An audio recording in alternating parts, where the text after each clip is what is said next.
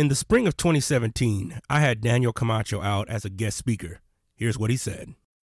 What's happened is basically people like Cone um, have been domesticated, um, have been basically tokenized theologically or intellectually. So, like, there are different forms of white supremacy. Like, white supremacy can take on a very overt, overt form where it's like, we don't want you here, you're not allowed to be in the school. It can also take on more subtle forms where it's like, we do want you to be in the school, or we want you to be in the space, or we want you to be in Christianity, but under our terms and in a way that we can use you and manipulate you in a way that doesn't challenge us, that doesn't like have to, we don't have to dramatically change how we run things, how we do things. This is Profane Faith.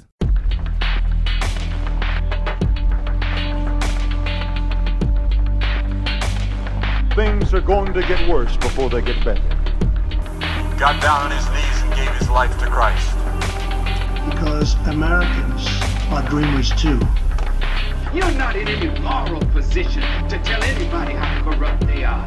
You should be quiet. Why? Why are our black sons and daughters being treated so badly? This is Profane Faith, a podcast that engages faith on the margins. Faith that has been labeled profane, nonconformist, and or out there. We'll be exploring the intersections of the sacred, secular, and profane define God. I'm your host, your boy, Daniel White Hodge.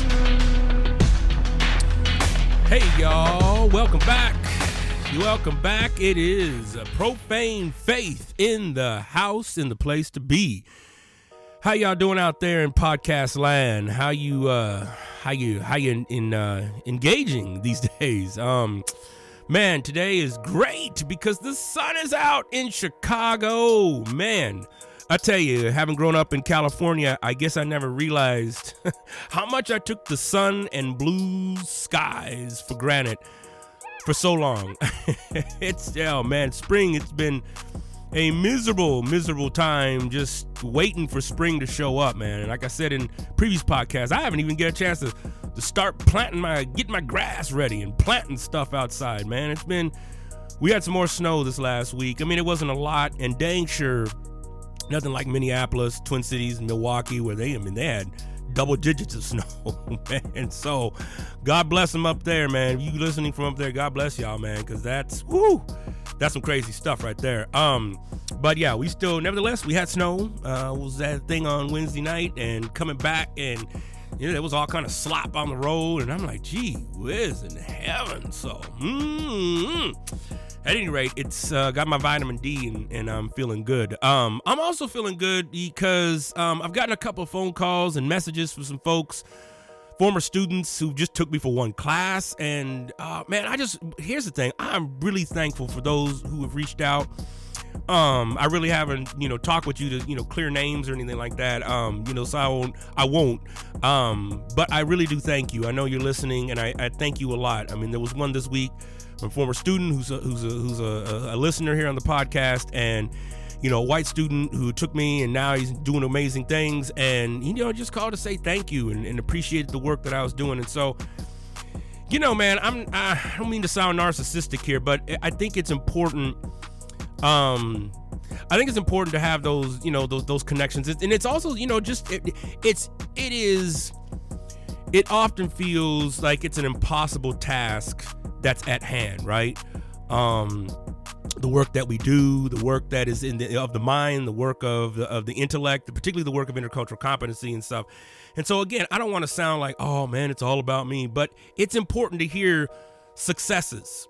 It's important to hear how those things are affecting other folks. Um, it's important to see. It's important to see results, no matter where you're at and no matter what you're doing. Um, it's important to see results, and I just thank you y'all for doing that. I got a couple handwritten notes this last week too, and uh, again, I just want to say thank you. Uh, it's been good. It's felt good. It's felt real good. Um, this has been a long, hard semester, um, and uh, it's uh, it's nice being able to head into the summer with some with a head of steam, right? you know, uh, and so it's just been good. And, and I just want to I want to gush for a little bit, you know, uh, even though you know we still have a lot of work to do, you know if you're listening to this in real time, or at least within the the relevant, you know, uh, you know, months here in 2018 in the spring of 2018, you know, we got some stuff going on, man. We got the Starbucks issue. Um, we've got. Um, you know, we got more black men being killed. We have, you know, uh, you know, continued. Uh, uh, uh, we have, you know, National Guard out there with, you know, whole immigration thing in California. So we got a lot of work. There's a lot of work, um, and um, some interesting, interesting news about. Uh, there was an evangelical meeting that took place uh, at Wheaton College, and you know, it's just funny. Uh, I had an insider that was there. Uh, I won't mention their name, but uh, just interesting just to hear just some of the conversations white folks is having around evangelicalism right now, and um, great article that just came out in. Um, religion dispatches that uh, I may just post in the show notes and uh, written by Hollis Phelps. Uh, maybe it's time to admit that the grotesque caricature of white evangelicals is the reality.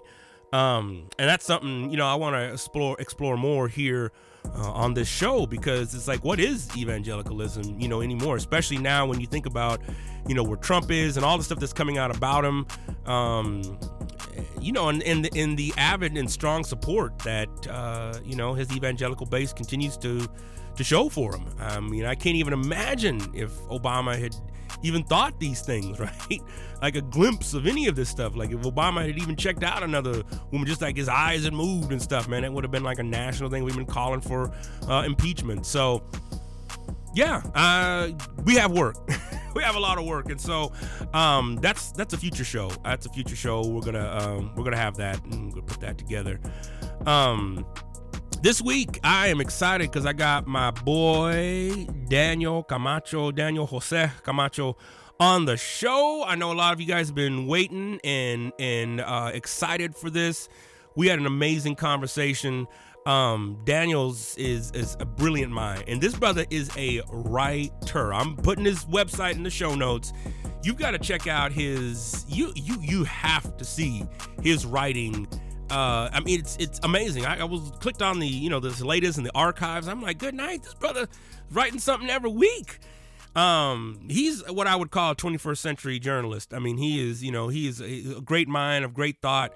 Um, he's out there, and I was like, man, I've known this this this brother since really since he was at uh, Calvin College, and you know we're going to talk about that here in the interview. You know when we first met. But um, I think even beyond that, just our, our meeting, I think this is another representation of just a sharp mind who gets the religious experience, who's educated, but is also somebody who wants to see change, uh, but is is is coming at it from a strong critical perspective, and and not afraid to not afraid to put it out there. And I think that's the another you know sign of hope for me in this tumultuous time, right? That we have a contingent of young people that are really, really serious about moving forward and about making change, you know, in where where they're at. And I am encouraged with the next generation. I am encouraged with how they are organizing. You know, uh, you know, they're not perfect either, but I do think there is some great movements, uh, particularly those in their 20s, uh, 30s. You know, I'm in my 40s, so I, you know, but I, I know I'm an Xer, and so uh, I'll own that proudly. Nonetheless, uh, this generation has got some amazing minds, and so I wanted to highlight one of those minds in uh, Brother Daniel and stuff. And so this conversation is interesting. Uh, he had posted an article not too long ago, and uh, it's on his Patreon, which I will also um, put on here. And I encourage all of you to go and support him. It's like three bucks per month. Uh, and you get some amazing work from him. Uh, this is another thing. Another thing that we should be doing is supporting uh, these writers and these uh, thought makers uh, of color who are out there making it and doing it. Uh, but a lot of them are just, um, you know, just just just scrimping by, um, and so it's important for us to support them. And so I'm a supporter. Um, I went on and got that. I'm supportive of a few other folks as well, and. Yeah, the title of it, and which is the, the bulk of our conversation uh, this week, is why Christians need to stop talking about racial reconciliation. Oh, mercy!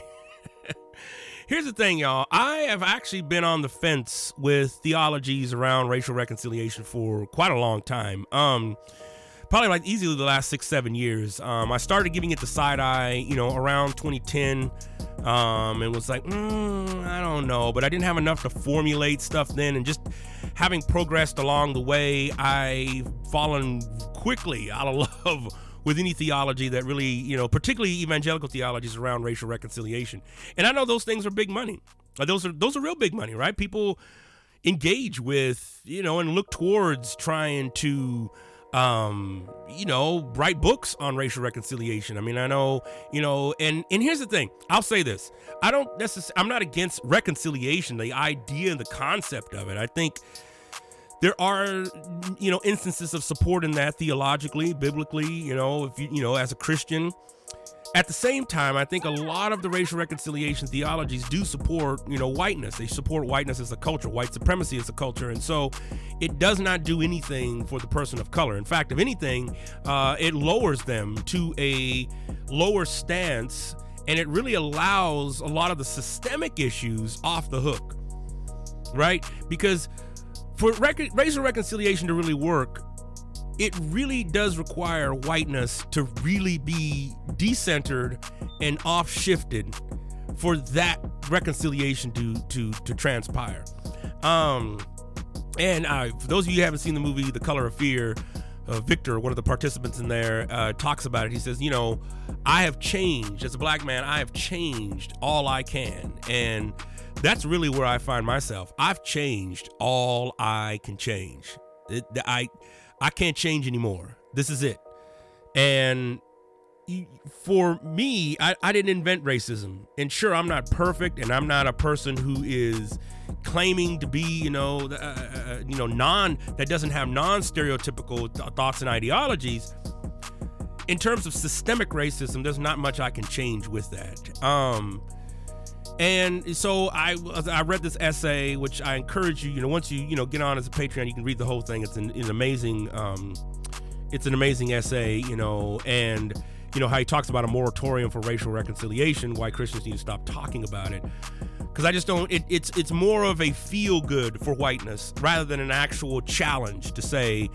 Let's engage. It's, it's it it really sidesteps the really hard and difficult conversation of whiteness. And when I say whiteness, it's not just white people, it's white culture, it's a white ideological structure, a white worldview, a white theological approach to understanding what Christianity, right, is a, a standardization that is imposed on people of color, that is imposed on us as as ethnic minorities, right?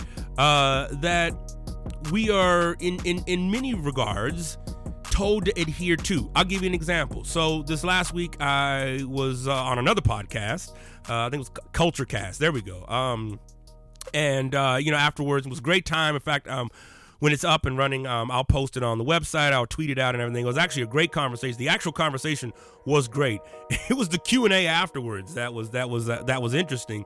Because this one brother came up and you know and he was asking me you know like woo you know this on hip hop and he's really asking me questions about honestly that I've answered, you know, 10, 12 years ago and but it was still coming from a perspective that I am suspect of anything that is that doesn't fit into this kind of theological scale. Now I get that that's in general where we tend to stand anyway just in terms of you know if this doesn't fit within my own you know religious dogma you know should i even trust it um, you know christians we we get real spooked out real quick man if there's you know another another religious thought. But when you add race into that it, it adds another dimension um, to uh, this this this this construct of what a christian should be how christianity should be right? We should use clean words. We should only tout the gospel. We should only, you know, respect that which is, you know, the, you know, this written word. And and I, for me, I just again, I just I have issues and problems, you know, with with that as I as I push back from that, and um, I push back from it in a sense that I put well, I'll put it to you this way: I push back from it because I know that that's not the entire story of Christianity.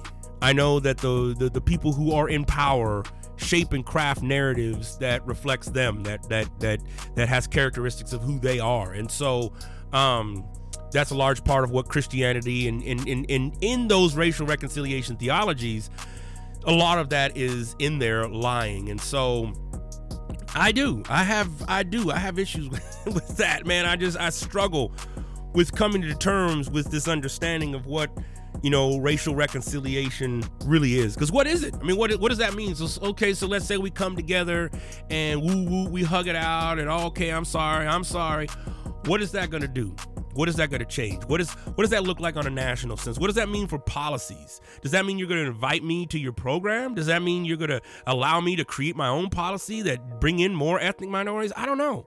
Because for whiteness to be decentered, it creates a destabilization that many are not willing to live with. Okay? It creates a, a gap that some find disturbing. And a lot of that is this financial gap, right? Um, one of the shows I'm working on, a special edition, is on Mystic Soul, a conference I attended uh, back in January, and it was truly uh, one of the first conferences that decentered whiteness. But it caused a lot of disturbing uh, uh, images for for folks around it, right, that weren't involved in it because they were like, "Whoa, wait a minute, you know, why do you hate white people? Why aren't you inviting white people?" It's like, "What do you mean dis- decentering whiteness? And why are you doing this? And why are you doing that?" I mean, that is part of the problem, right? It's just that disruptiveness if I could see a racial reconciliation that, that, that was created in the disruptive, that was created in the decentering, maybe I could, okay, let's see what that looks like. And so Daniel has put together, you know, a, a great construct around that, and he has some amazing uh, thoughts and processes around that. So I was like, man, I got to bring this brother on the show. Straight up. I got to get him on the show. Uh, we got to have a conversation, and uh, we got to engage in this because this is something that I think is vastly overlooked and it's so popularized. Anytime anything becomes popularized it just you know for me it becomes problematic on on many many many levels. And so like i said i have uh, i've had some problems with this and you know coming out of the ccda world christian community development association i know that's one of the r's right? Racial reconciliation redistribution and relocation. Um while redistribution, I'm still working my way through. The other two R's, I got big problems with. I think relocation has caused a lot of gentrification. I think relocation has caused a lot of the problems we're seeing now in our city. You know, like white folks are coming back. It's it's a white flight into the city, right? And I'm and, and it's not for the betterment of that society and that in that community. Um, and so for me, I'm just like, well, what does reconciliation look like when the ethnic minorities can't even afford the community that they thought they at least had a corner in, and they can't even live there anymore, right?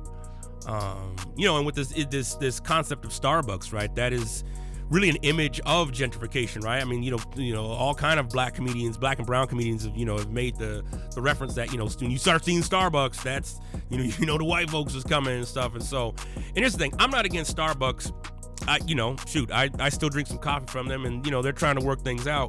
Whatever. My point being is, is that when we think about reconciliation, when we think about relocation, and those those R's, um, we're at a time now when I've said this before, the house is on fire, so we can no longer politely ask, hey, hey, can we maybe please, you know, it's like hashtag we done asking, straight up, we done asking, and social media, podcasts, spaces like this have created spaces and created um, some environments where we as people of color don't have to ask anymore. We don't have to go and be, you know, get get permission. And I think the time is now to have these conversations and to begin to figure out what is the way forward. What is the way forward with this and how do we engage? And so, thus, I bring my man Daniel Camacho. Uh, who is a contributing opinion writer at The Guardian US. Uh, he writes about politics and religion. Man, a lot of his articles have appeared in Christian Century, Religion Dispatches, Sojourners, Duke Magazine, ABC, Religion and Ethics, Time, and the Washington Post. And his commentary has appeared in the New York Times. Yo, the New York Times, y'all. Born to Colombian immigrants. Uh, he was raised in Uniondale, New York. Uh, Daniel graduated from uh, Calvin College, actually, with a BA in philosophy. That's where I met him. In 2017, he graduated from Duke Divinity School with a Master of Divinity. Daniel has worked in multiple Christian congregations uh, at the Long Island Civil Rights Nonprofit Erase Racism and in the student affairs offices such as the Center for Multicultural Affairs at Duke University. Um, In addition to writing, you know, he has presented academic papers at Princeton Theological Seminary, UNC Chapel Hill, Rutgers University, and Fordham University. And he has presented uh, at local churches on the topics of racism and peace. This brother is out there, man. And I keep trying to tell him, like, man, you get, get that, don't get that PhD. And he's like, man, I don't know about that. I feel you on that. I feel you on that. Um, but uh, Daniel Jose uh, Camacho is just again a great thinker, and it was time. It was high time. And if you uh, a publisher out there, y'all need to come look at this brother. All right, he's got some amazing ideas. I've tried to get him published in a couple of places, man, unsuccessfully. So I'm I'm still trying. I'm still out there advocating for voices like this uh, because it's high time. And so. Let's have this conversation, man. So, without any further ado, check out brother Daniel Jose Camacho. Uh, again, I'll put these all in the show notes. And I know I've gotten a couple of comments from people about, you know, I know Kendrick just won the the the Pulitzer. Yo, it's coming. I'm working on it, man. Uh, uh, that's huge. That's huge. That's huge. So it's coming. But uh, this week, Daniel Camacho, and we're talking about again just kind of the pitfalls of racial reconciliation. Check it out. Hitting record. All right, man. We are we are official. We All are right, official. great. All right. well, uh, brother Daniel, thank you so much for coming on the show, Profane Faith. Good to have you. Thank you for having me. I'm I'm really excited to be here. yes, what some people don't know is we were supposed to set this up this last uh, weekend, but I, I I I slept in a little bit too much on Saturday, and we had to reschedule, as they say, man. So. Thank you. It's all good. It's Oh, all things things happen. Things do happen, man. I guess I needed more. I was t- more tired than um than I thought I was, man. Um, well, before we get into like a lot of the work, man, I would love to just for the folks to just maybe hear your story a little bit about, uh, you know, as they say. I guess that's an evangelical word. what what is your your your your uh, spiritual journey story about? But nonetheless, I mean, what has theologically shaped you? What has brought you through this path, and how have you ended up where you're at right now? Sure, yeah. So I'll share a little bit about about that. So, um, for those who don't know, so I'm originally from uh, New York. I'm from Long Island. Mm. Um, I was born and raised to uh, Colombian immigrants who came from Barranquilla. Um, and I was raised in a Latino Protestant church, an immigrant church. Um, it was a Spanish speaking Methodist congregation. And that was really one of the most formative uh, kind of experiences of my life. Uh, for the first 12 years of my life, that was my, my church. And that was basically, I would say, one of the bedrocks of my, of my faith. Uh, my parents were very involved as church leaders. Um, they were not ordained, so they were not like clergy, but my mom still was a lay preacher and my dad taught Sunday school. So I had no choice but to be um, at church uh, most most of the time. Even though I would try, you know, I would try to escape, I would try to get out of it when I was like little, but at that point I had no choice.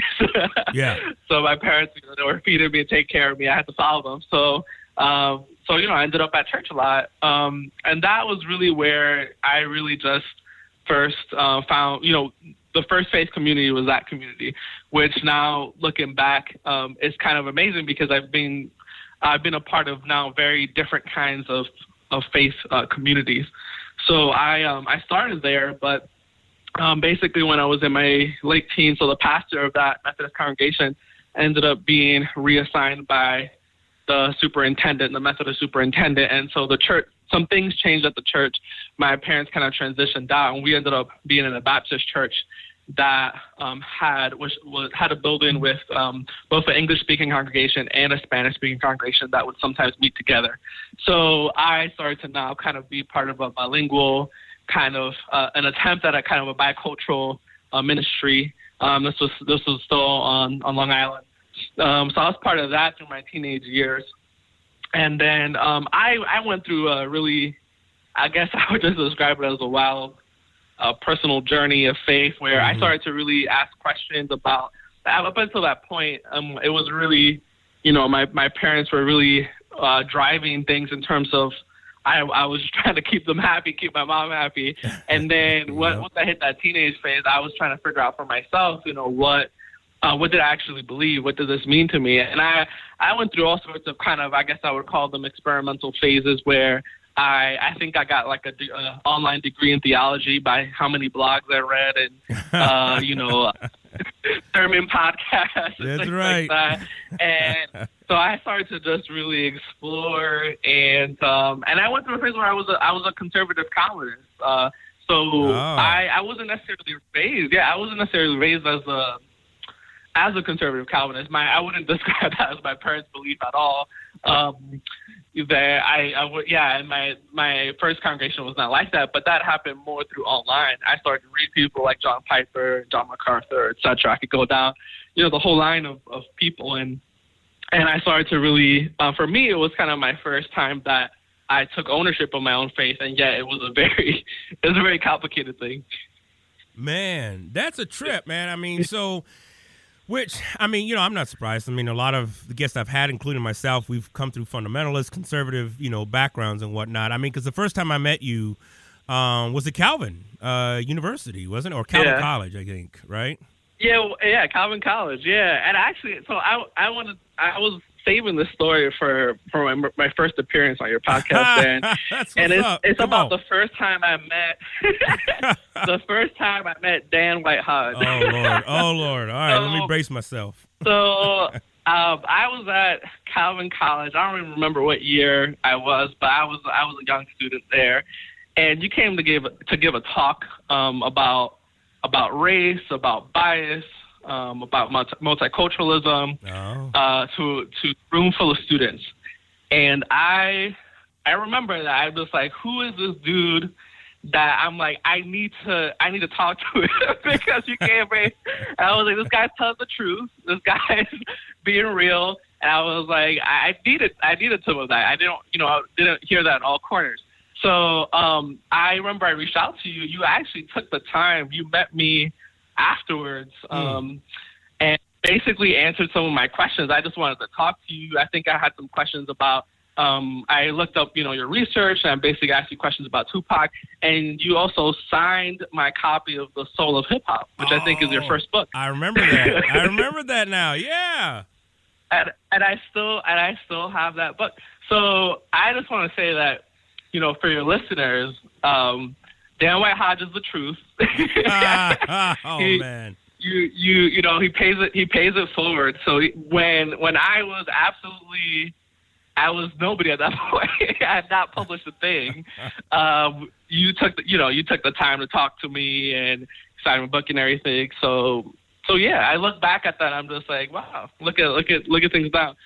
man that's wow well that i mean i mean first of all thank you man i mean i i do remember meeting meeting you i remember and i'm forgetting who was who who was like the multicultural director at the time but I remember them setting up the the meeting. They said, "Hey, this young brother wants to meet with you and everything." I said, "Oh yeah, of course." And I was just surprised that there was like you know other brothers and you know Afro Latinx folks that are there, man. And so, oh man, yeah, I remember that. I remember that. Those were those were interesting days. I think I came out for the writing or not the writing one, but the oh them conferences they do every other year. There's one on writing, but then there's another one that they do on like. Uh, It's Festival of Faith and Music and, and uh, Yeah. Festival of Faith and Writing. yeah, right. Yeah. Yeah, man, that's that's what's up. well, I mean, hey, dude, that's man, you know, like I said, that's that's that's what's up, man. I've been I've been I was been trying, I've been trying. Um, well, I mean, maybe you could talk a little bit because I know you've written on your experience at at uh, Calvin. I mean, if you wouldn't mind sharing, like, you know, what was that like? Was were you, you know, this as they say, woke? Uh, then did that transition jar some of this up open, or I mean, how did that? What was that like in you know your experience there? Yeah. Well, when I when I got to Calvin, I was not was not woke at all. Using that term, I was I was not woke. I, if anything, I was anti woke. I went to Calvin, like I said, I went to uh, through a phase when I was in my kind of uh, through high school and kind of probably the beginning of college when I got to Calvin, where I was uh, much more conservative um, in my theological beliefs and also my my political and social beliefs.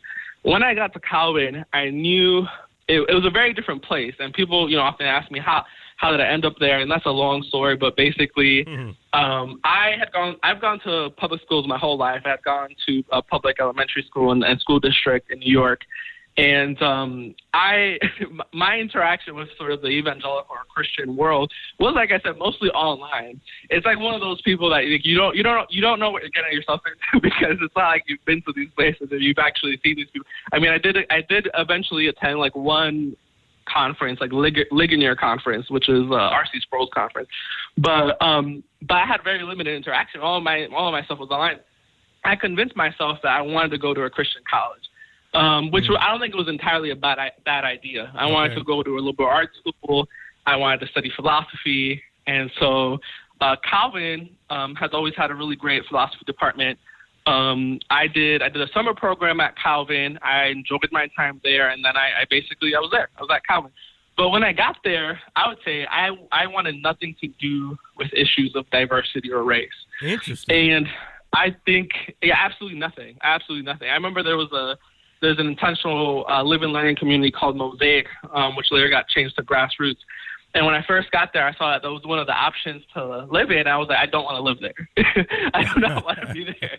Like, don't put me there. And the reason why is like, I mean, I think I was struggling with certain things, but one of the things that, looking back, that I would I wouldn't have put it that way back then, but now I see it is I was really struggling with an inferiority complex. Mm. Um, I already knew that um, I'm from the hood on Long Island, mm-hmm. and I did not go to a private school, and all these things. And here I am going to school that a lot of students went to private Christian schools. Um, a lot of a lot of students that were better off than me, and a lot of already assumptions I felt like that could be made about me. So I wanted to be judged by how intelligent I was, not by you know, whether or not I stood up on an issue, you know, related to my identity or something like that. I basically, even at that young point, I was like, I don't want to play identity politics. I just want to be judged for how smart I am. So, yeah, yeah, so I, yeah. I tried, I tried to do that. I tried, I tried to go, I tried to go in and basically, you know, I'm gonna try to do as well as I can academically. Um, I'm gonna just try to be impressive overall, but I'm really not gonna try to play the race card, you know, or play into any issues dealing with identity because I don't want people to think that, you know, I'm I'm sort of getting in because of that and not because of my actual like, you know, attributes or or or my gifts or talents. Okay. Yeah. Man, that's that's uh that's deep. I mean, I know I, well, two things. I mean, as you're talking, I'm I'm thinking to myself like, man, well, I know for me personally, when I was in Young Life staff, this is back in the you know late '90s or mid mid to late '90s and stuff. I mean, I I was not the race guy. I was kind of the funny guy and cracking jokes. I would do a lot of the stuff up from up front, and but it was really I know looking back now I wouldn't probably name it, but looking back it was really just kind of a uh, a way to detour things around the racial issue because there was all these always these microaggressions and always these little things. Well, you're not like all the rest of them, so I mean I just. I don't know. At least for me, I, I, and I'm not, and I'm not, you know, trying to tell you what you thought, but at least for me, it was like you know, uh, uh, part of it was survival in in an all white institution, and you know there were no books on you know microaggression and white fragility at that point. You know, in 1996, it's like that's it's like shoot, I was reading Michael Eric Dyson between God and gangster rap, and it's like all right, so you know there was no yeah. no enlightenment if you if you if you will. So, uh, man, that's fascinating, bro, brother. I didn't I didn't I didn't know yeah. that, man. I yeah, and I think um, yeah, you said one of the things that you said I think is really true is that um, even in that stage, um, you still deal with microaggressions. So even though I was coming from a mentality where I didn't want to really be known as somebody who focused on racial issues or identity issues, um, stuff kept happening to me.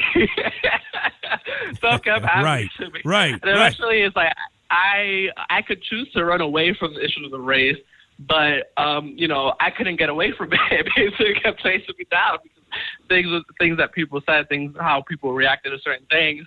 And eventually, it kind of just became too much. It, it, it, I would say eventually, it was a combination of just like a lot of microaggressions and situations I encountered that it just eventually made my framework collapse. I was like, I can't. There's no way I can escape this. I basically realized, you know, that um, I was not white, even though I wanted to be. I guess in a sense, I wanted to fit in, and I I wanted to just be seen as a Christian and you know, as a brother, you know, baptized into the same faith. But but I I was not white. I could not be white, and I realized that that constantly became a barrier. And so for me, it sort of started a slow journey, um, kind of while I was at Calvin, to ask some more questions about about how um, how oftentimes the issues of racism can kind of get kind of thrown under the rug or kind of get avoided. And Yep. I was fortunate that while I was at Calvin, it's, it's it is a you know predominantly white Christian institution, so it has its own baggage that comes with a lot of these types of institutions. At the same time, it's always important that you find you find people, you find mentors that can help you even as you ask those critical questions. And every a lot of institutions, I believe, even some that you think might be complete, completely hopeless, uh, a lot of a lot of institutions have uh, certain people like that. And so Calvin ended up being uh, kind of a blessing in a way, uh, even while it was a curse in other ways. That I um, I had some teachers that really took time to help me with my writing. That um, really, uh, you know, they they couldn't understand my experience because they did not grow up where I grew up or you know had my background. But they under they understand they understood that it was legitimate, and so enough Yeah. for me to say, you know what, those are good questions. You should keep asking those questions. In fact, you should you should go to a, a good a good seminary, a good divinity school, and keep asking those questions. Yeah. and so, um, so yeah, so I think I, I see. I look back at my time at Calvin, and I see it as really it was really a mixed experience. I, I don't I don't want to say it was all bad. It was all good. I think in some ways that's when I really came into my own, realizing how issues of race really came to impact my faith and, and sort of my relationship to the rest of the world. Um, it was my first time out of New York, my first time living outside of my neighborhood. Um, and then, but there were some good things there, I think, that started that kind of the, the seeds were sown there. And then it just continued afterwards when I, when I went to, to Duke Divinity School. Yeah. Yeah, man. Well, I mean, you know, and I know all of us, you know, just eh, have that that journey. I mean, and and that's man, that's that's amazing. I mean, that's amazing, and I'm glad. And you're right. I mean, there's always folks who like you know encourage you, like, man, you can you think think this through further. Like, I was just as you were, again, as you were talking, I I was thinking about my time in undergrad. And this was, you know, in the heyday of my fundamentalism. You know, I grew up Seventh Day Adventist, and you know, it was about the Sabbath and Third Angel's message, and blah blah blah blah blah. I mean, you know, it was like I didn't eat pork or shrimp, which was like, oh man, I, I couldn't even barbecue, brother. I couldn't even I couldn't even barbecue right. Man. I was like, shoot, couldn't do no pulled pork or nothing, man. And so I remember my I had you know I, one of my GE courses that I took was human sexuality, um, and the whole reason I took that course was to learn how to argue. You know, against you know the or against people saying that it was mm. okay to have sex before marriage and stuff. And I remember my professor, he's an old white guy, he had a beard, and he's just like, man, he said, I hope at some point you just kind of become unstuck with where you at. And I remember thinking that I was like, this mofo, I ain't stuck. I know the truth. You don't know the truth. You know. Oh, See, if he was, if he lived, if he if he lived today, he would have said, "You need to get out of the sunken place." You know, those are the new terms. You know, we use microaggression, sunken place. Back then, he said you were you were a stuck brother. Yes, that's exactly, exactly, man. Oh man. Well, um, this brings me to just some of your writing, man. Just alone, and again, for those of you listening, I will post these all in the show notes. So if you if you listen to this on iTunes, by all means, get the White Hodge podcast and look at the show notes. Um, but your titles, man, this this is amazing. I mean, um, you know, one of them is this why James Cone's liberation theology matters more than ever.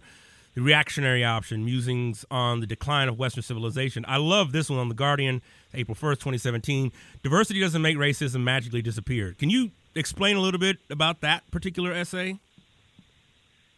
Yeah, sure. Uh, so if I remember correctly, for that for that piece, um, one thing that I was trying to, I've been trying to respond to for a while is that uh, years ago, uh, it came out that the demographics of this country would be tra- changing. So by 2042 or by 2048 or et cetera, eventually this country, um, there were there were some social scientists out there that were predicting that eventually this country is no no longer going to be majority white. Yeah. It's going to be mi- minority majority, or, or there's other terms for it, right?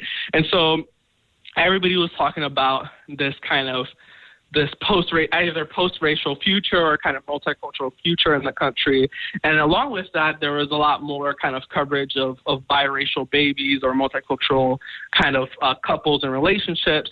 And and not that any of it was bad in the sense that I totally affirm like you know the the the importance of those uh, the sacredness of those relationships and the fact that for a long time they've been taboo.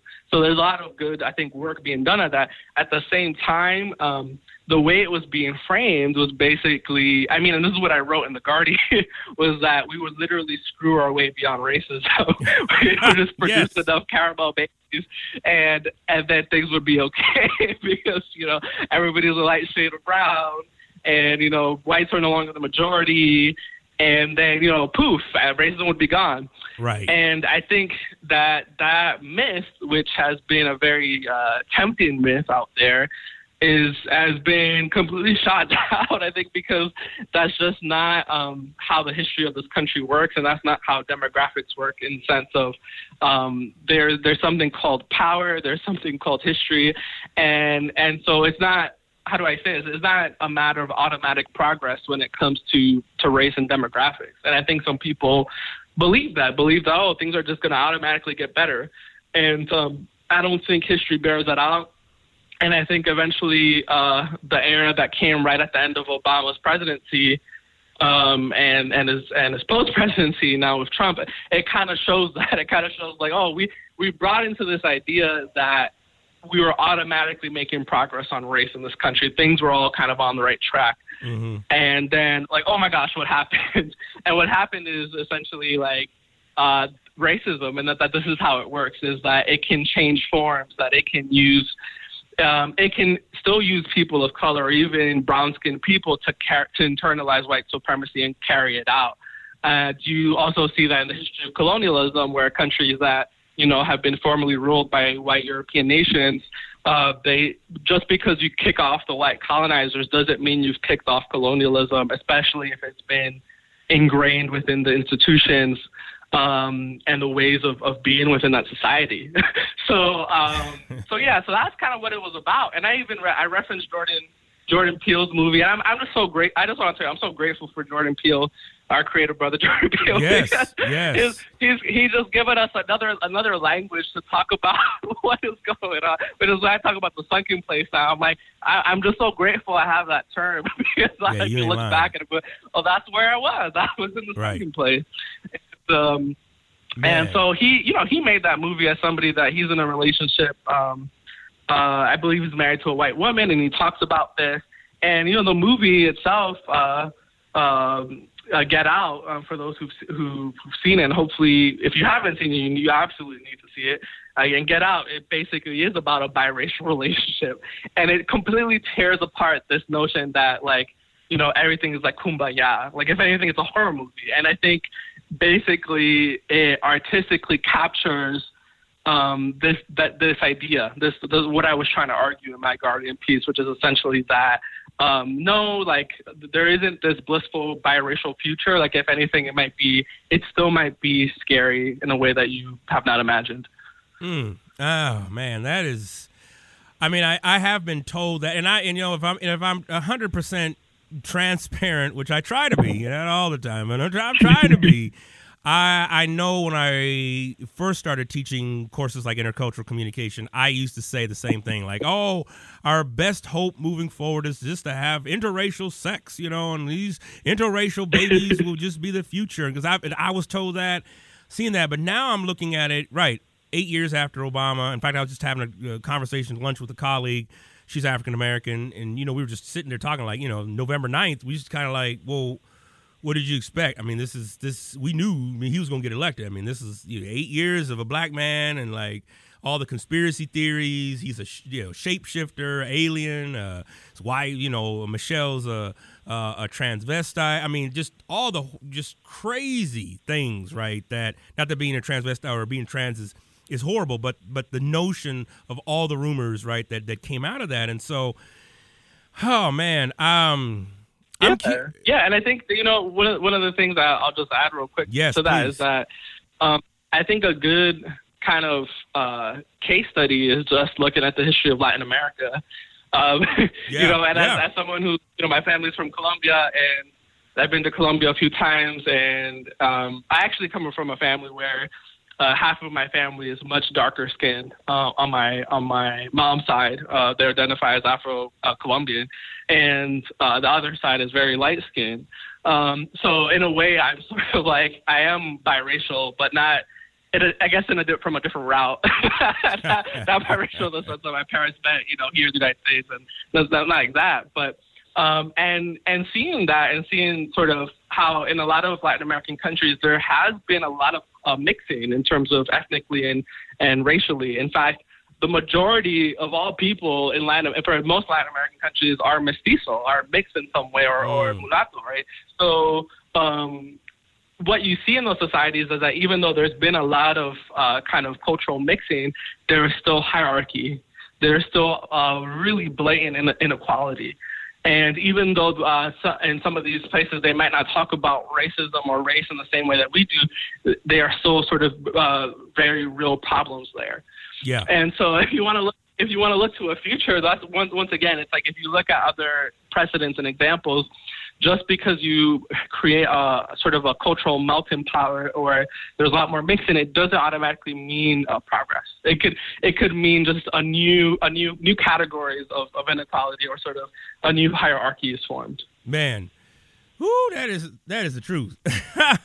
well, I mean, I think along in that, I mean, I think I mean the uh, the resurgence of I think, as I'm liking to put it, you know, the resurgence of you know of white goodwill. It's like uh, the amount of folks that I've gotten calls from um, after the, the 2016 election, right? And you know now that some of these you know research reports have come out, not that there wasn't research prior to the 2016 election about race, but nonetheless, for some white folks, it's like, oh my gosh, I can't believe this is happening. Like, hey, you know, Doc Hodge, we want to have you come out. We're just trying to figure this thing out, and I'm kind of like, um no, no, I don't know. I don't know if I'm the one because I don't know. I feel like this kind of leads into this, this, the next part I really wanted to talk with you about. It's like this whole theological construct around racial reconciliation. Like, I, I, I don't know if I'm on board with this stuff, man. And I know I grew up, dipped and died in CCDA and, you know, relocation and redistribution and reconciliation. And so I don't know. Brandi Miller tweeted something, you know, I don't know, a while back, uh, and you know, it was just like, you know, reconciliation. Oh, yeah, she's great. Oh, she's great, man. I she, ooh, I gotta get her back out, uh, especially back on the show. But she tweeted something. She was like, you know, reconciliation theology is really just continue to lift up white people, and I'm paraphrasing it, but she was like, you know, they lift, lift up white people and really just continue to keep people of color down and stuff, man. So. I, what are some of the thoughts on this? And this, I know this is an essay that you have on your Patreon but I'd love to hear some more because I I haven't I've felt this way for a long time, but I have just haven't had a lot of people talk about it. In fact, most people when I bring it up, they just kind of look at me side eye like, "What are you talking about? Reconciliation, racial reconciliation is biblical. What are you talking about?" So break that break that down a little bit. reconciliation. All right. So where do I start? I mean, one yeah. thing I'll say is I'll, I'll start with a with, I'll start with a meme first. So there we go. Um, I grew up watching um, I grew up watching SpongeBob SquarePants. so I'm part of, I'm part of a generation where I, I was I was yeah I was I grew up watching SpongeBob SquarePants, and I remember there is uh, the scene, and it, it's you know it's been turned into a meme where uh, SpongeBob and Patrick are kind of talking, and SpongeBob talks about imagination. he keeps talking about imagination. And it's sort of this this way to really just kind of uh, build something or construct something. But in the context of the episode, it's clear that it's not really tethered to reality. It's not really tethered to what's actually going on in Bikini Bottom. But anyways. Uh, that's how I feel about reconciliation.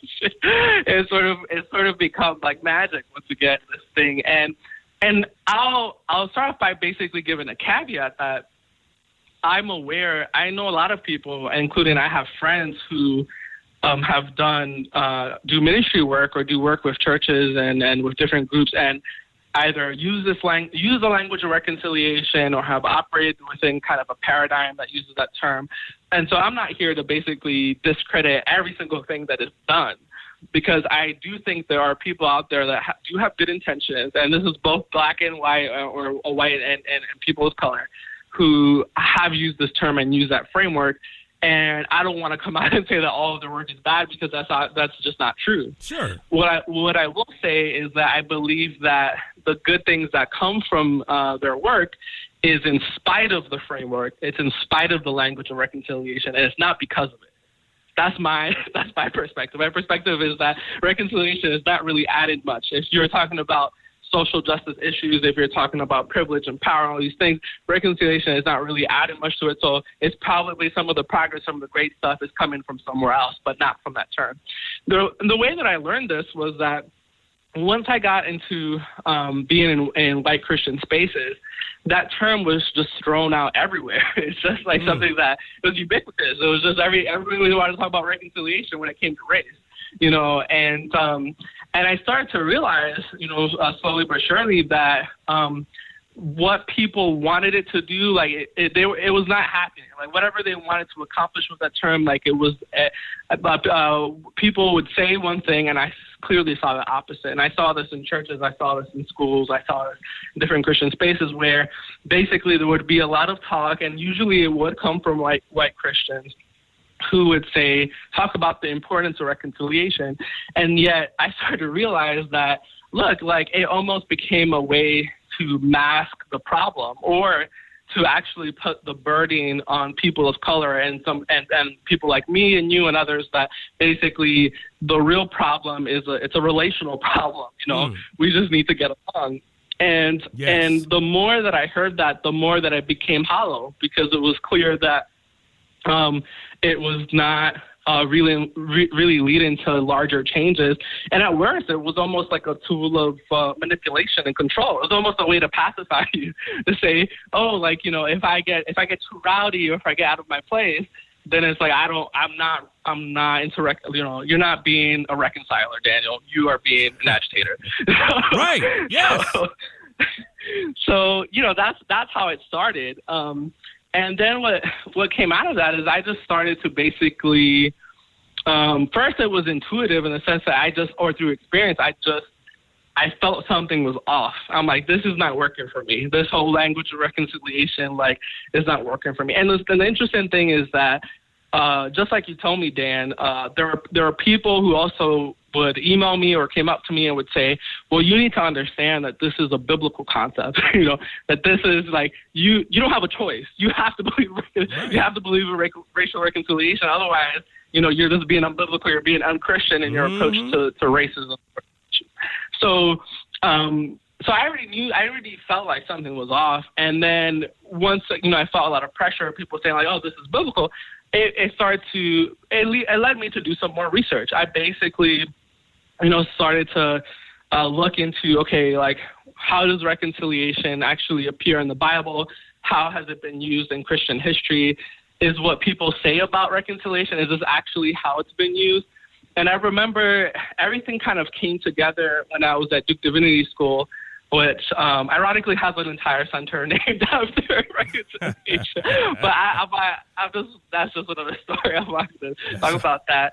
Um, that's all right. But um, yeah, and uh, I remember everything came together when I was in seminary. Um, I uh, was writing a paper, and I wanted to write it about the concept of racial reconciliation. Mm. And what I wanted to do was just basically say, okay, if if people claim that this is sort of a theological belief or framework by which we can overcome racism or bring people together and that this is biblical i want to basically look i want to i want to examine that claim is that actually true does that hold up and I remember going to the library at Duke, and I went to the reference librarian. I, I, I overwhelmed the reference librarian because I basically told them, I want to see how reconciliation appears in every instance, every like every instance that appears in the New Testament in the Bible. And I also want you to tell me how it's been used theologically by church leaders and by theologians from the I would say something from like the 18th century to the present, and if it's dramatically changed. And the reference librarian was like, whoa, it was like way too much. It was like a dissertation. So I couldn't, yeah, it was a little bit too, I was a little bit overly ambitious there. I basically wanted to do like an exhaustive uh, search of how this term has been used mm-hmm. and, and basically trying to show um, if, if historically, if there's a point at which it's clear that it became an expedient term, it became a way to kind of and and that that was my hypothesis and I haven't really I wouldn't say I've proven it because I it was just a paper and, and now it's like a draft uh, sitting on my Patreon. Maybe one day it'll become you know a longer tract or something or like a chapter. But um, but basically, the more research that I did, I found that it only strengthened my hypothesis. So I the more that I looked, the more that I actually was disturbed by by what I saw was the like utter disconnect between how the term actually appears in the Bible and what Christians have tried to do with it. Yeah, man. oh, where where where do we start with that? Um, yeah, I'm, I'm happy to unpack it, but No, that's kind of like the big picture. no, I, no, absolutely. That's that. I like big picture. Let's we can um you know take pieces of the big picture. I mean, all right. So I mean, in your essay, you talk a lot about Jennifer Harvey's book, "Dear White Christians," uh, for those still longing for racial reconciliation. Um, you give a quote here, and you know, you know, she says that the but the racial problem or the problem of racism, the actual racial situation in our faith communities is not separateness uh, or separateness itself, and togetherness is certainly no solution. Separateness is merely a symptom. The real problem is what our differences represent, how they came to be historically, and what they mean material and structurally. Still, I think for me that's one of the big ones. Um, it, it just it- this is this this kumbaya togetherness. Like you know, if we can just sit together and hug it out. I mean, I remember going to the Promise Keepers crap back in the '90s and stuff, man, and people wanted to hug it out and stuff. Mm. And I don't even then, even in my fundamental years, I was still kind of like, I don't know if this feels right because I'm like, man, we just gonna overlook like all the crap, and this was, you know, the L.A. riots was still uprisings was still, you know, fresh on my mind, and I'm like, I don't know, man. So. I mean, how do you engage with that? What what what are some of the some of the elements? You know, particularly is this quote here, and and I know you have some really good you know criticism of her, her work as well here. But in, in in that sense, I'd love to just hear your thoughts, you know, on that. You know, and that's the whole title of the section, right? Is how reconciliation gets race wrong, if that makes sense. Yeah. So yeah. So basically, um, Jennifer Harvey, I think, has done some really excellent work, and I, w- I would encourage um, everybody to check it out, especially her book, uh, Dear White Christians. And I think she's somebody who's done some work in, sh- in showing the the, sh- the shortcomings of the reconciliation paradigm, which is to say that you know people people claim that reconciliation is a way to uh, battle racism, to battle bias, to bring people together, to unify the church. But if you actually look at sort of the results socially and historically, like it, it hasn't it hasn't led to sort of the kind of results that sometimes people really kind of you know claim claim that it does. And my my criticism of Jennifer Harvey is not so much I would say it's like a harsh criticism, but it's more of a I think that um, her book, like she didn't really deal with how uh, reconciliation appears in the New Testament or the Bible that much.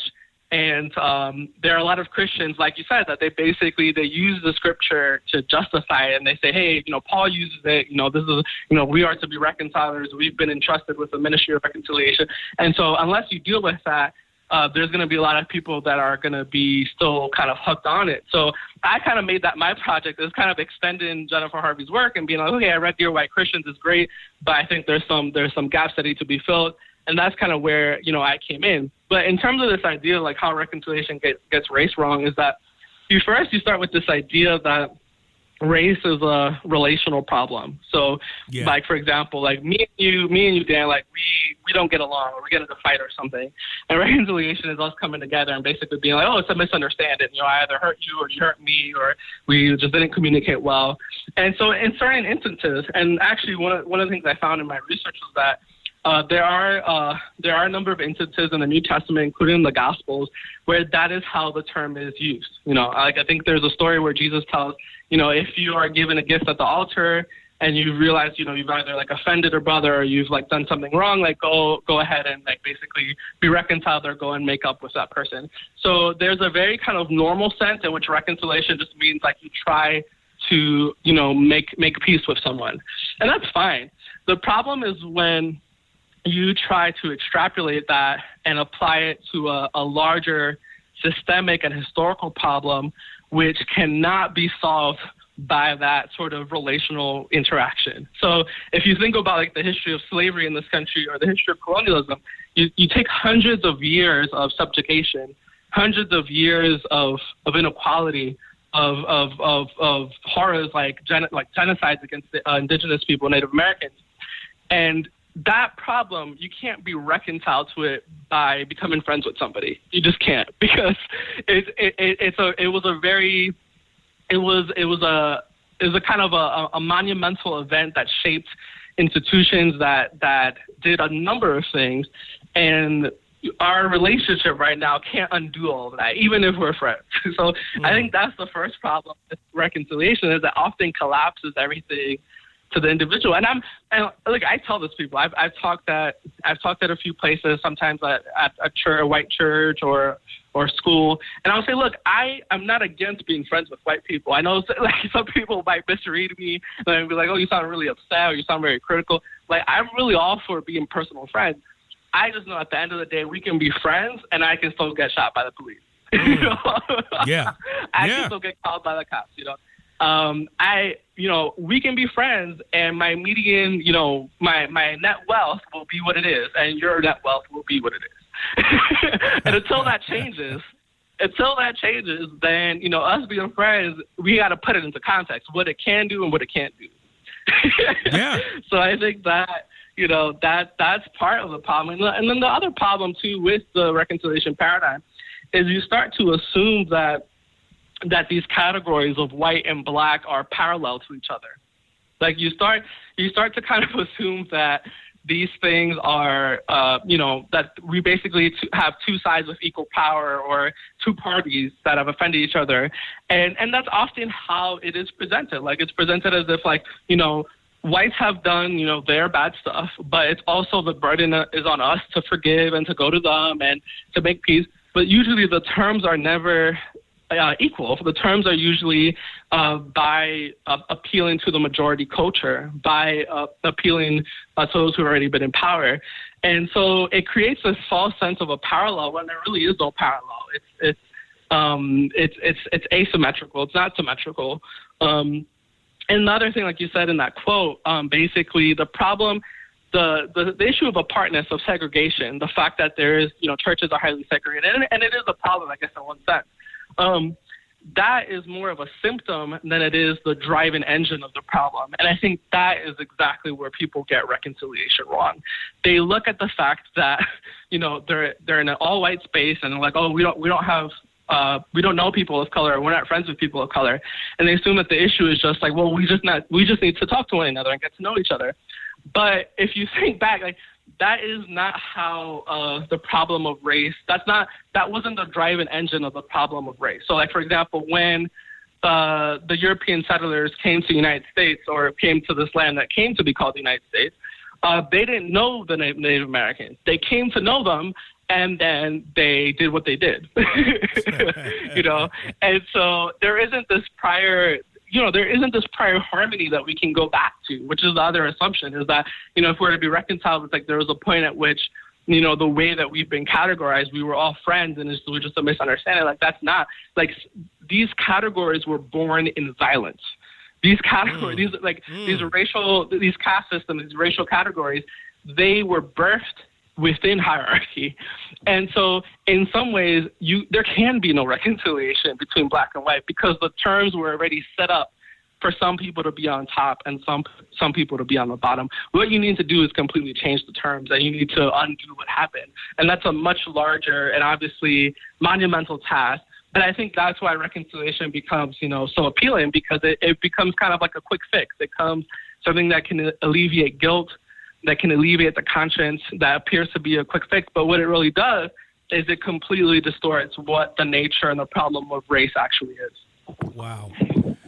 Wow, wow, wow. I mean, that's man, that is powerful, brother. That is that's something else because I think about so many, you know, well, I think about even the microaggressions, right, rooted in uh theologies of racial reconciliation right? It's like people moving into the neighborhood and uh, uh my wife overheard somebody you know, you know this white woman you know the other day talking about how oh we always talk about race at our church and you know and you know and our community is so multicultural and you got the gangbangers over here and you got like the the hispanic gangs over here. I mean and but just the way she was like exerting all those things i'm just like wait a minute what do you really know about this? And like you always talking about race, and I mean, like even some of these churches that claim to be, you know, multicultural and in multiculturalism. I guess the question really becomes then is like, is multiculturalism or interculturalism right? Is is that is that the answer? I mean, I think so many people have hung their hats on that. Like, if we can just get the church to be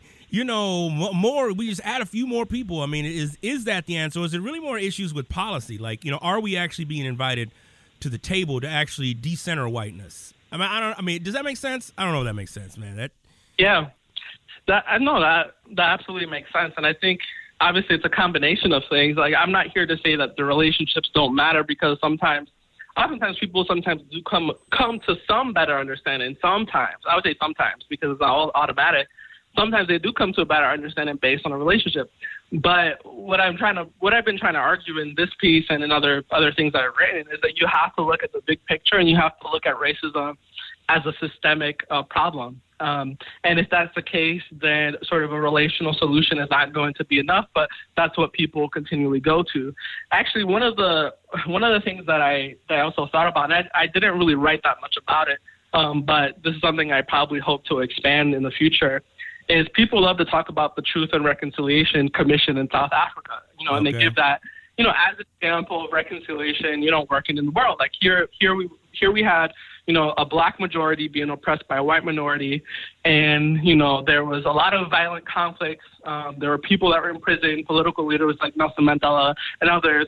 And then you were able to overcome that conflict, you know, in a peaceful way. And, you know, there were there were famous Christians involved like Desmond Tutu. And so in many ways, the Truth and Reconciliation Commission becomes the perfect myth for Christians, at least historical myth, to for Christians to talk about how like oh you know reconciliation can work. Uh, unfortunately, the the real the situation is the reality is that um, that's not how uh, things have not been paradise in South Africa. And actually, um, you know, leading up to this, I just uh, there a couple of days ago. Uh, there's an article in the New York Times, and the, the title of the article was "They Eat Money." Uh, they eat money. How Mandela's political Mm. heirs are rich off corruption. Uh, it's the New York Times. It just came out recently, and it talks about what has happened to the country since uh, the Truth and Reconciliation Commission after apartheid. And what often happens is that we do the same thing that we do to Martin Luther King Jr. to King in this country, which is we we we sort of pick a certain clip. We hear like you know the I have a dream speech or a certain something, and then we we freeze him in time. And we forget about anything that King said later in his life, right? Um, we do the same thing with South Africa. We, you know, oh, there was a Truth and Reconciliation Commission. There were some really great Christians involved. Everything was peaceful, and then that's it. that's it. Uh, yeah. What actually look, if you read, is that there's been a lot of inequality, and there's actually been a lot of problems and corruption with the part, the the ruling party, uh, the ANC. Um, and so, um, you know, people often want to. That's one example that they point to. Um, it's either you know they it's, they point to King or they point to the Truth and Reconciliation Commission and kind of give more historical background. But to me, I, okay, if anything, if Trump has proved anything, and sort of what our current political climate is that the civil rights is not the the, the struggle for civil rights is not over. Like it was, it was probably started, but it is not over. I mean, we still need voting rights, and that's what that's what Reverend Barber is, you know, uh, working on right now. A lot is is really reclaiming the radical spirit of King, and so. Uh, a lot of people talk about reconciliation, and it's it once again it's sort of like you take a moment in time and you freeze it. But when you look at what actually happened, um, uh, King's project was really domesticated. You know, he he became he's been domesticated by by corporations and and by Republicans and people who reinterpret him.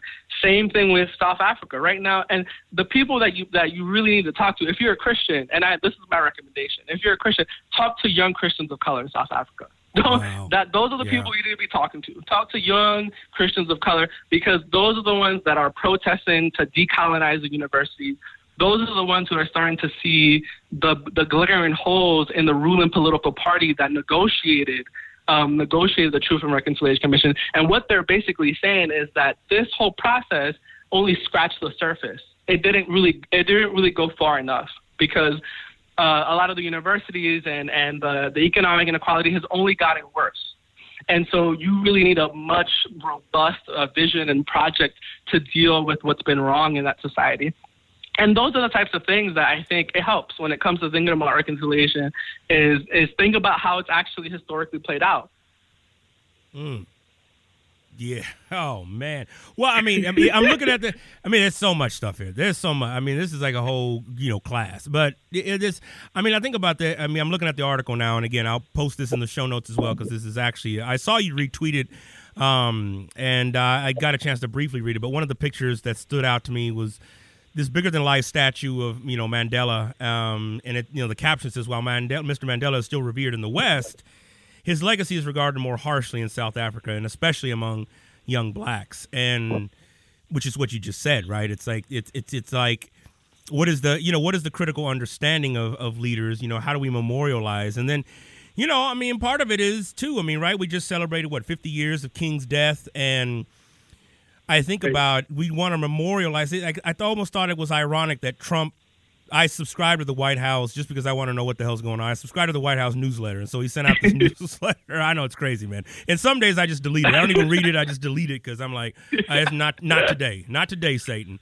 But um, that that day I read it, it was the on the literally the 50th anniversary of, of King's death, and he's talking about how King's a patriot and a real American, and I'm like, bruh, you know how like King would be going in on your ass right now, like if he was alive and like all the stuff that you've done, but yet you hear you. So it's it's it's almost like the nostalgia is something that we want to hold on to rather than actually dealing with the reality, the historic.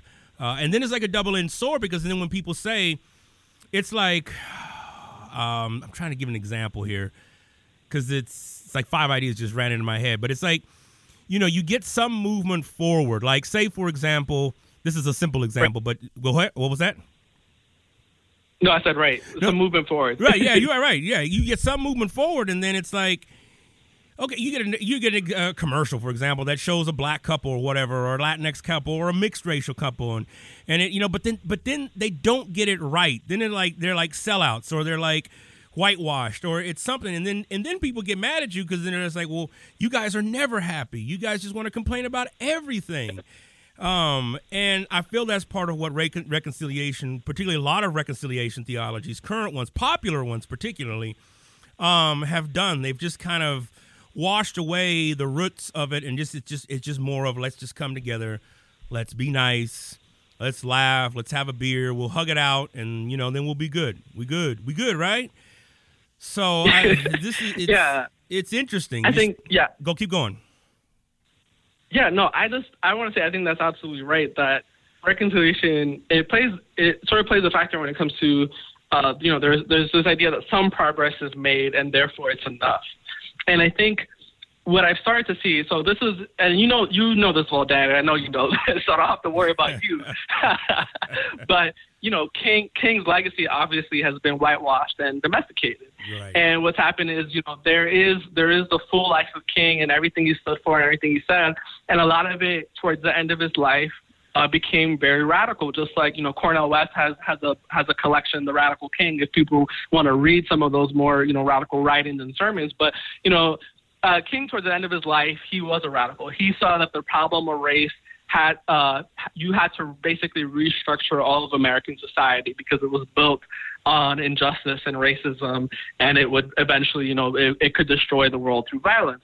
And so he he he had a very radical notion of how things needed to change, but that that's uh, in a way, I think what happened, and I, I've written about King as well and about his political vision, is that some people they just couldn't swallow that. They couldn't just deal with that, and so they basically blocked off that side of King, or they chose to reinterpret his life and and really not talk about that side. So it was almost like I would call it like a strategy of containment. It was sort of you you contain the radicalism, you sort of control it because it's just too much to bear because it's too much of a it, it what it causes for the restructuring of everything, including how um, how white people live and what whiteness is. And I think that that's the problem with reconciliation insofar as it centers whiteness. It doesn't want to change whiteness. It wants to make whiteness sort of, it still wants to make black and brown and everything revolve around whiteness.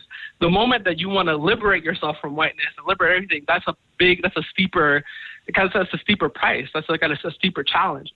Um, I would say with reconciliation, um, the same thing has happened that has happened with King in the sense that my my hypothesis has been is that if you look at the history of the church, reconciliation has been a term that's been used because obviously it's in the New Testament, it's in the Bible, but plenty of theologians have talked about reconciliation between humanity and God. I mean, you can go to Karl Barth's Dogmatics.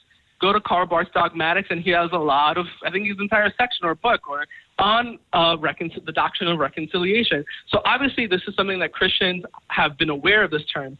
My my my question, my critical line of question has been: When did it become racialized? When did reconciliation become this racial thing? And my hypothesis is that it, around the same time that the civil rights became domesticated and that King basically got whitewashed, that is when that is when reconciliation became this this term that it was never before in the history of the church, which is this magic bullet for racism, magical bullet, silver bullet for racism. It never was that before. The reason why it was never that before is because well, uh, whites didn't really think about people of color as humans, so it wasn't a problem. So you don't need you don't need to be reconciled with people that you think as less than human. But the, the so that was the first part. But then the second part is once that starts to change and once uh, uh, people start to put a lot more pressure on society and to basically this is also think about the the 60s and 70s. This is when liberation the, uh, liberation theologies are starting to form in Latin America, Black liberation theology in the United States. There's a lot more sort of radical impulses that are coming out. That is precisely the time when reconciliation becomes important. and and it, it becomes this thing that's never before. My hypothesis is that whether people know it or not, or whether they intended it or not, reconciliation was a way to whitewash and to silence radical Christians like King and like others who are finally starting to question, you know, everything. They're starting to question the white church or starting to question uh, American society. And then at that moment, that's when you get this other paradigm. Yeah. Wow. Yes. Um oh man.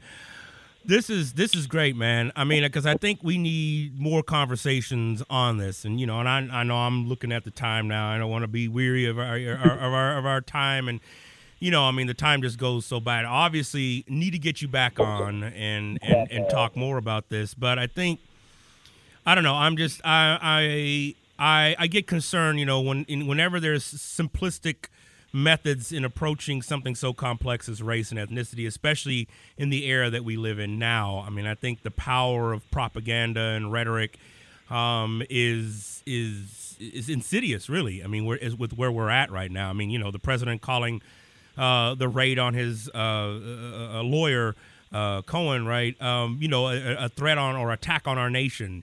I'm like? Wait, wait, what? Like, where where are we? And don't get me wrong, I have no necessarily no big love for the FBI, and I do think that you know, even though uh, Comey is coming out now trying to be all like, oh yeah, yeah, yeah, I'm like, dude, why did you release that crap the night before the election on Hillary? Like, what what the hell's going on? But anyways, all that to say, man, um, I do think that we're we're in a critical state, and it's and, and I think we're still trying to not we, but broader folks, particularly in the Christian church, are still trying to come with simplistic means and methods to solve something that's now. I feel like now it's like we had a big boil, and you know, before it might have been treatable, but we've left it untreated, and now it's just burst, and there's pus and blood and nasty shit all over the place, and people still keep wanting to put like a band-aid on it. Like well, let's just put it just you know just put a little band-aid on it. You, you be all right you know we'll just clean this up and you know contain it and stuff man. So i think what you're you're putting here all that to say is i think what you're saying here is right on. And for those of you listening go pay the money. Go go just and, and support this brother uh, on patreon. I mean you need to read the whole essay because you have some amazing sources and i didn't want to give away everything especially your conclusion. Um, but that's that that's on point man. Um, uh, I'd be curious to each as I'm as I'm thinking about. It. I mean, what are some next things for you? What are some things coming up uh, as you think about just the era we live in and all that good stuff, man? What are what are some things you're working on, and you know that that stuff. yeah, yeah. Well, um, one of the things that you know I'm trying to trying to work on is is thinking about uh, this idea of the Christian left um, and progressive Christians, and yeah. that's been sort of something that I've written a lot about has been, um, like I said, I, I written about King's politics and the, and the religious left, and and the reason why I, I write about it is because um, I think it's always very easy to make yourself the hero in any particular story, and that's that goes for me as well. I mean, I it's easy for me as a progressive Christian to you know point the finger to always at conservative evangelicals or Trump supporters and say you know they are the problem with the church Um, but if we're honest with ourselves, we we often are all implicated somehow. And um, one of the things I've been writing about, it's been difficult because I think it's the type of thing that I, I think it leaves me a little bit isolated sometimes because like, you end up if you end up criticizing everybody, then you know, or saying there's something wrong with everybody, then you know, it's it sometimes gets gets difficult. But um, I, I've been trying to write about this idea of the Christian left. You know, what where so what yeah. about these other Christians that are into social justice, that are not Republicans, that etc. And what can we do? And and what I've been trying to say is that we also have our own share of problems, in the sense that. Um, we have not been able to provide uh, an alternative. I think a viable alternative or, or a cohesive alternative sometimes to what uh, conservative evangelicals and the religious right do. Um, I think there's some really awesome work that's being done, and um, once again, I'm not not to deny that there's some really great work being done. And I, I already mentioned, you know, Reverend Barber and and he's working on the new Poor People's Campaign. And I think that's fantastic. I think that's like a step really in the right direction. I think the question becomes the degree to which um, Christians are able to really um, we're able to uh, have a conscience when it comes to this and to not be sold, to not be, to not buy into either political party in the sense of we need to put pressure on all leaders because the way we got to Trump, the way we got to the, you know, the way that ISIS today has been through years and decades of negligence and really bad policy making, and that goes for both, you know, both Republican and Democratic uh, administrations. So coming up, I think one of the things I want to write about more is I, I want to go back to that topic because people always ask me, you know, what is the alternative? You know, so if you're critical of the religious left, you know, what should we do or what should the uh, yeah. progressive Christians do? So yeah. I've been, you know, thinking about that. That's something I want to I want to write more about.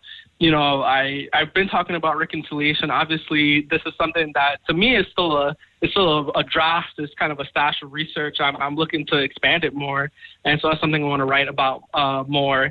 And yeah, and then I think some of it we'll we'll see what happens. Uh, part of my writing is is is very much I try to stay in tune with what's happening in culture and society and in the news and politics. So some of it will kind of develop, you know, in process with what you know what happens. Um, but you know, I'm excited. I'm going to continue, I think, to write about these things. And for anybody who's who's read my work, um, you know, and shared and supported, you know, I'm just I'm really grateful because I've I've been blogging for a while and writing, and and I continue to get more opportunities. And so I'm really grateful for you know everybody who who supports my work along the way. Man, that's and and you know, and you're absolutely right. I mean, which is you know kind of been my whole mantra, you know, since I got in this thing, man. It's like I I've had a lot of help. I've had a lot of you know, you can't do any of this stuff in in a vacuum, and you know the whole bootstrap narrative and stuff. And so my whole thing has always just mm. been to you know pay it back. And so I mean, I think as your voice has come around, man, I've just been you know I've learned a lot and and and in engaging with your work, and so that's yet another reason why I wanted to get you, you know, on the show and, and definitely want to get you back because I think we're just scratching the surface here, which is good. I mean, leave people wanting more. I always say that, you know, that's all right. They like, oh man, like, oh, of course. Um, but this is great, brother. I have definitely this conversation is is is great. Um, and in the background, my phone keeps ringing off the hook. I don't even know who this is. I tried to send him into voicemail, but nevertheless, whoever you are calling, man, I'm I'm not, I'm not picking up. Um, where can people find you, man? What are uh, where can people pay you that uh, that mega one thousand ten thousand dollar you know honorarium and stuff, man, to bring you out and give a oh, twenty minute keynote? Yeah, no, I don't. I don't expect anybody to give me that much. That's just ridiculous. But if you want to buy me a cup of coffee or a café con leche, that's what I call it. There we go. There we go. um, uh, you know, uh, I have my Patreon page. You can find the link for it on my Twitter, um, and you can find it also on my, uh, my website is Daniel Jose Camacho uh, and then my Twitter is uh, my handle is at Daniel J Camacho for Twitter. Um, and yeah, if you go to my website, most of my work is available available online for free. Uh, so you can go through a lot of my articles I've written about uh, theology, about culture, about politics.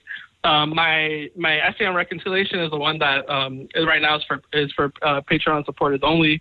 Um, but eventually, you know, I hope to share it down the road with everybody. But if you want to see that, you know, and I um, there's a lot of stuff, like you said, we don't have we don't have time to talk about, but I, I go through, I exegete every, I try to exegete every single instantiation of reconciliation as it appears in the New Testament in Greek. there you go, right? The paper.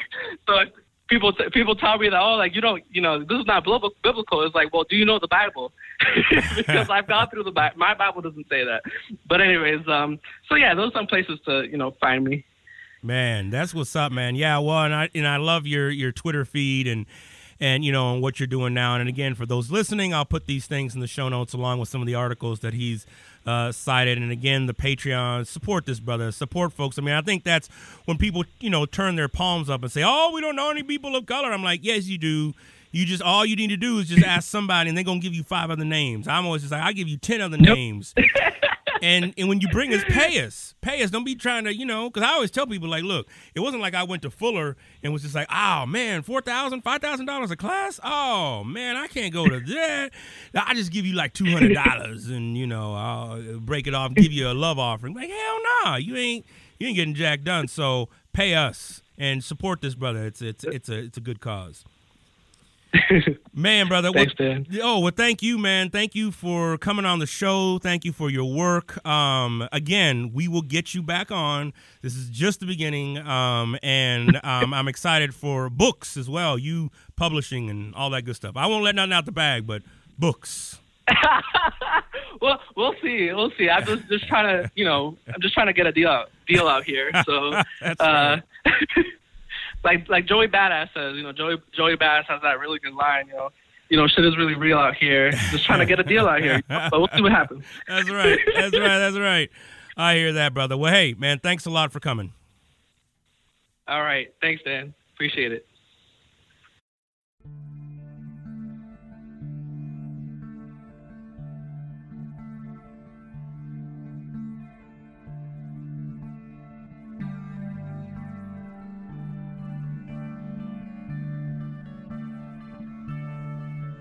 Part of what reconciliation theologies um, do is a they really do take away the strength and power of white supremacy.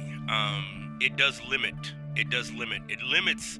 It limits whiteness to just being able to feel good. It limits it. I mean, here's the thing. I mean, if we think about it this from a straight up theological perspective, I mean, let's let's be let's let's look at this rationally. I mean, the uh, reconciliation, um, while we can see that in parts of the atonement and parts of you know Christ on the cross and all that, the reality of it is is that Jesus himself didn't even practice this reconciliation. Right? He wasn't going to King Herod and being like, "Hey, you know." Uh, I think we should work it out, you know? He wasn't going to the Sadducees and Pharisees and sitting down and saying, um, hey, oh man, you know, we should figure this out. We should really reconcile because that's God's way. No, he wasn't. you know what I'm saying? Uh, at least we're not told that in either both, you know, the scripture that is in canon and and and the paracanonical literature. We're we're not shown any of that, and so I don't uh, I don't get caught up in trying to be friends with everyone. Okay, uh, and not even friends, but just this idea and notion that somehow things aren't right if they're not reconciled. Um, and I do. I have real problems with with with that notion and with that ideology because again, it's it's lackluster. It lacks it lacks the thoroughness of what that really looks like. And not that you live life to hold grudges or to um, you know, you, you know, hold somebody to what they've done in the past, but at the same time, we, we cannot overlook certain atrocities. I mean, think about this. We haven't reconciled as a country. We haven't reconciled with Al Qaeda. We we're not just extending an olive leaf, right? We haven't forgotten about World War II, right? I mean, every new year there's a you know new World War II movie. Um, you know, as a country, we're not we're not trying to reconcile ourselves to to, to North Korea. I mean, sure, you got, you know, Trump trying to go up there, and now you got North Korea saying they want to, you know, denuclearize, but that has nothing to do with racial reconciliation. So I think those things have to be on the map. I think those things need to be on the table as we think about what it really means to be reconciled. Um, and this is really the conversation that Daniel and I have. And it's a start. Um, and, you know, we need to press forward on this. We need to press more into this. And I think he is starting a conversation that we have, it's been long overdue. And, um, folks have been talking about this for a long time. And I know this is, again, these are very popular theologies that are out there. Um, but nevertheless, we got to engage.